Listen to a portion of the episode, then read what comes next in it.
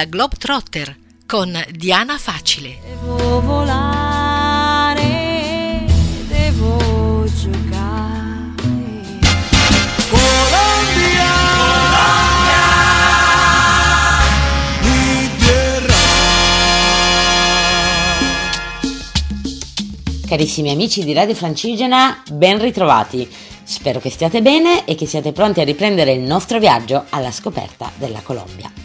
La volta scorsa ci siamo concentrati sul suo lato più paesaggistico e naturalistico, mentre oggi vi porterò alla scoperta della Colombia storica e culturale. Allora, la Colombia, a dispetto del nome, non fu scoperta da Cristoforo Colombo. Nel 1499 Alfonso de Ojeda, alla guida di un gruppo di conquistadores, approdò nella penisola della Guajira, che è la parte più a nord del continente sudamericano, e da lì iniziò il processo di conquista e colonizzazione, con la conseguente deportazione in massa di schiavi dall'Africa.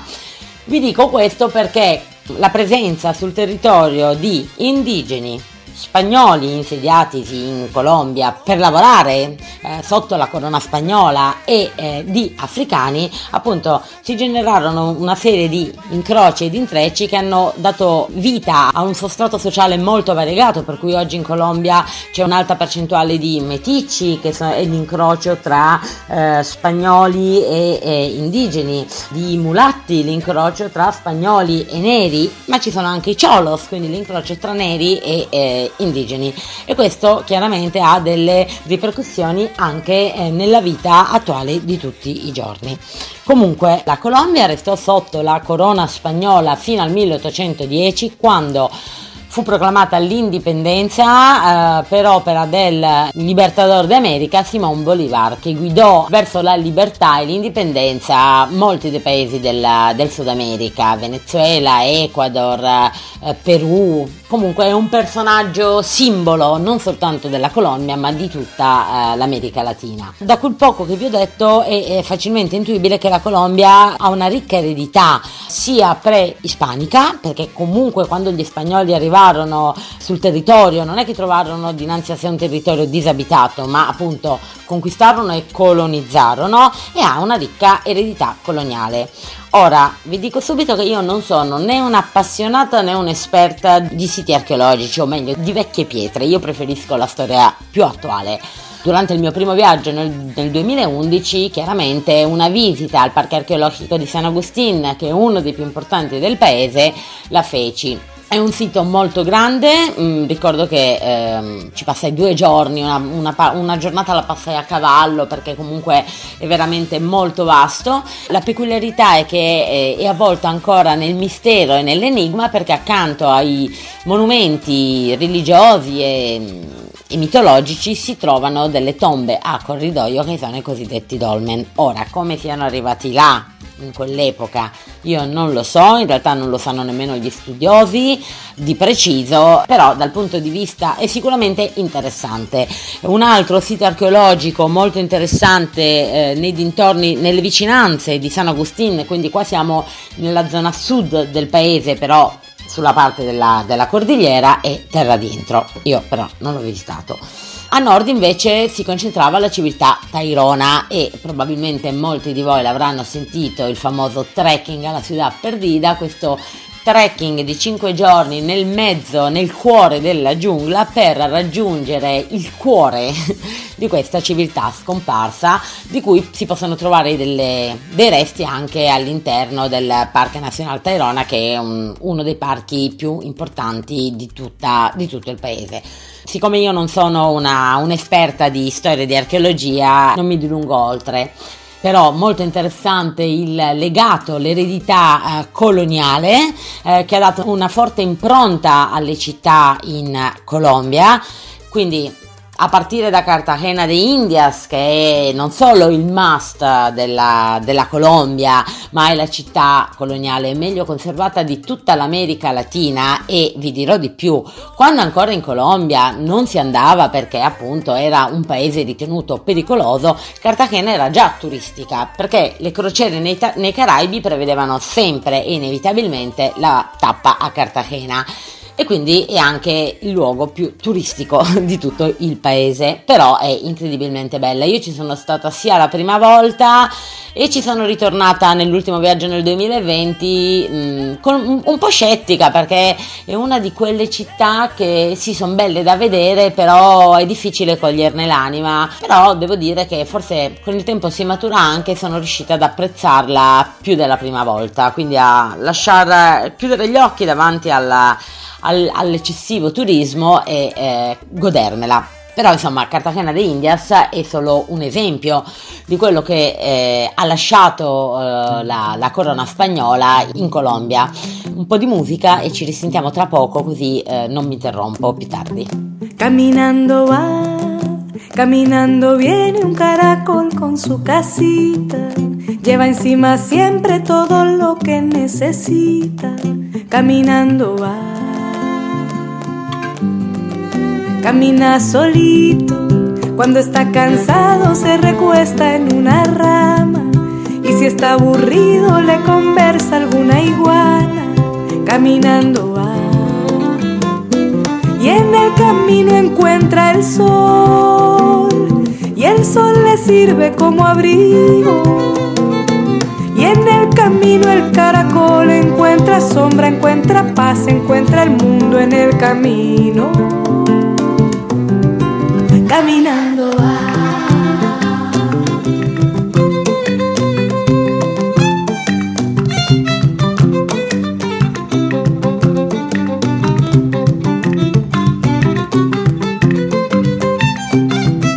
Se mira al espejo que forma una gota que quedó de una llovizna y sonríe siempre cuando el viento lo acaricia. Caminando va quando acaba il dia.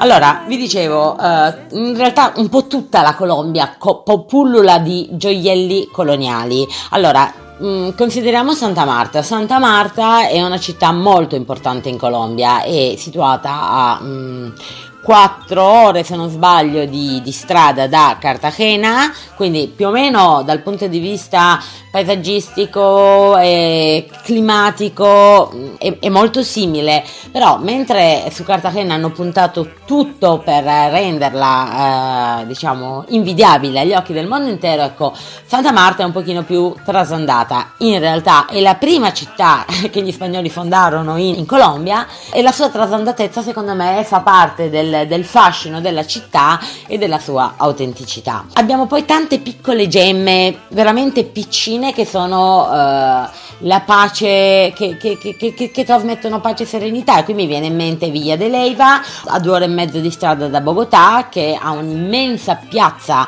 la Plaza de Armas, nel tipico impianto spagnolo, quindi Plaza de Armas con tutte le vie acciottolate e le quadre, che è proprio la topografia tipica delle, delle città in America Latina. E questa Via de Leivas ha questa piazza enorme, la più grande credo di tutta l'America Latina, Adesso lo so che continuo a dirvi la più grande, la più grande, la più grande, però io per la Colombia nutro una passione e un amore smodato, per cui tendo sempre a mettere in rilievo i suoi primati, chiedo venia. La peculiarità, ad esempio, di Villa de Leiva è questa piazza, però è circondata dalle montagne, quindi è, sembra veramente di essere in una, in una conca. In realtà non c'è nessuna conca, paesaggisticamente bellissimo. Ci sono altri piccoli gioielli come Bariciaro, come Guane nella regione di Santander, veramente dei gioiellini in cui sembra di cioè si viene catapultati ne, nel tempo che fu, tra l'altro una serenità e una tranquillità e una quiete veramente invidiabili rispetto poi alle grandi città di cui parleremo tra poco. Monpos. Monpos, ad esempio, è una eh, sonnolenta cittadina adagiata sulle rive del fiume a cui eh, Gabriel Garcia Marquez si è ispirato nella eh, redazione, nella creazione di un altro dei suoi capolavori che è eh, Cronaca di una morte annunciata, anche quello splendido, o Popayan, la città bianca, tutta, tutta, tutta, tutta la, la, la, la, parte del centro storico, le chiese, gli edifici sono tutti bianchi, molto molto bello. Quindi questa è un po' l'eredità coloniale mh, mm, e vi dico, eh, ho, ho, fatto giusto qualche cenno, però diciamo c'è anche un'altra Colombia, la Colombia di oggi, la Colombia vivace, la Colombia artistica, la Colombia culturale. Prendiamo Bogotà. Bogotà è la capitale, situata a 2400-2700, comunque diciamo ha un'altezza non indifferente tra i 2500 e i 3000 metri di altezza. Il centro storico è la Candelaria dove venne proprio posta la prima pietra per la fondazione della, della città, Santa Fe de Bogotà. La Candelaria è bellissima, tutta con le case tutte colorate, localini, molto, molto pittoresca e appunto eh, questi, questi stradine acciottolate, bello bello bello. Comunque a Bogotà ci sono anche musei di un certo uh, rilievo, di una certa risonanza a livello internazionale. Abbiamo ad esempio il, mure, il Museo dell'Oro dove sono uh, esposti eh, circa 37-38 mila manufatti epo- in oro di epoca pre-colombiana. E sempre a Bogotà una delle visite imperdibili è la visita della Fondazione Botero.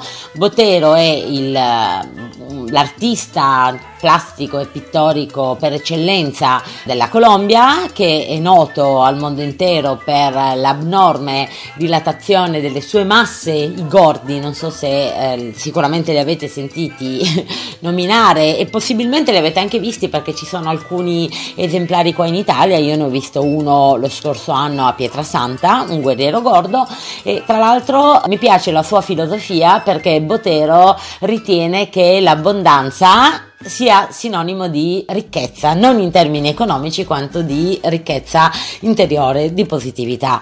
Abbiamo poi ad esempio Medellin, Medellin è la città dell'eterna primavera e tra l'altro sempre ricollegandoci a Botero, nel centro di Medellin c'è questa enorme plaza, Plaza de las Esculturas, dove sono esposte in, come un museo a cielo aperto 23 opere dell'artista tra le altre cose, giusto per non voglio spezzare una lancia a favore della, della Colombia come sempre, però considerate che nel 2013 Medellin si aggiudicò sì, la nomination di City of the Year come città più all'avanguardia e le altre due concorrenti in lizza in finale erano New York e Tel Aviv cioè non è che stiamo proprio parlando di dettagli. Eh. Abbiamo poi anche ehm, Cali, Cali è un'altra grande città che vi dirò la prima volta che, che ci andai nel 2011, mh, boh, non, non, mi disse granché, ci tornai nel 2017 e ho scoperto intanto il suo lato artistico perché eh, Cali è molto attiva dal punto di vista dell'arte di strada, della street art, ci sono veramente dei murales meravigliosi e poi la capitale mondiale della salsa, quindi vale la pena fare un giro a Cali anche solo, anche se non si sa danzare, perché vedere la gente esibirsi in, una, in un ballo di salsa è veramente uno spettacolo imperdibile. Tra le altre cose, se anche non sapete ballare, in compagnia di un colombiano di una colombiana di Cali, ecco, riuscirete a, a fare le piroette. Vabbè, in realtà avrei ancora tantissime, tantissime, tantissime cose da dirvi, però niente, concludo con un, due parole sulla popolazione colombiana che è veramente meravigliosa. Sarà che per anni si è portata dietro il fardello di essere un paese pericoloso, il narcotraffico e, e, tutto quello che sappiamo, per cui nel momento in cui si è aperta al turismo veramente l'ha accolto come una... cioè l'ha accolto come come se fossimo hermanos, fratelli, amici di vecchia data. Allora vi dico solo una cosa per farvi capire, io nel 2013 arrivai a Bogotà e feci un viaggio in autobus per raggiungere il nord del paese, 18 ore di autobus. Arrivata a destinazione io avevo inviti per tutta la Colombia e infatti passai due mesi da una famiglia all'altra senza mai passare una notte da sola in albergo. Tra le altre cose io dico sempre come fai a non innamorarti di un popolo che quando vai a prendere un caffè ti accoglie con un Dime mi amor, che necesitas? Dimmi amore, di cosa hai bisogno? Ecco, io la Colombia eh, credo che dovrò tornare, però non la prossima volta, ma tornerò ancora a parlarvene perché, perché c'è veramente tanto, tanto, tanta, tanta bellezza, tante cose da dire e, e io ne sono profondamente innamorata. Ragazzi, vi saluto, vi mando un forte abbraccio e ci risentiamo la prossima volta. E non mi fermo e non mi sta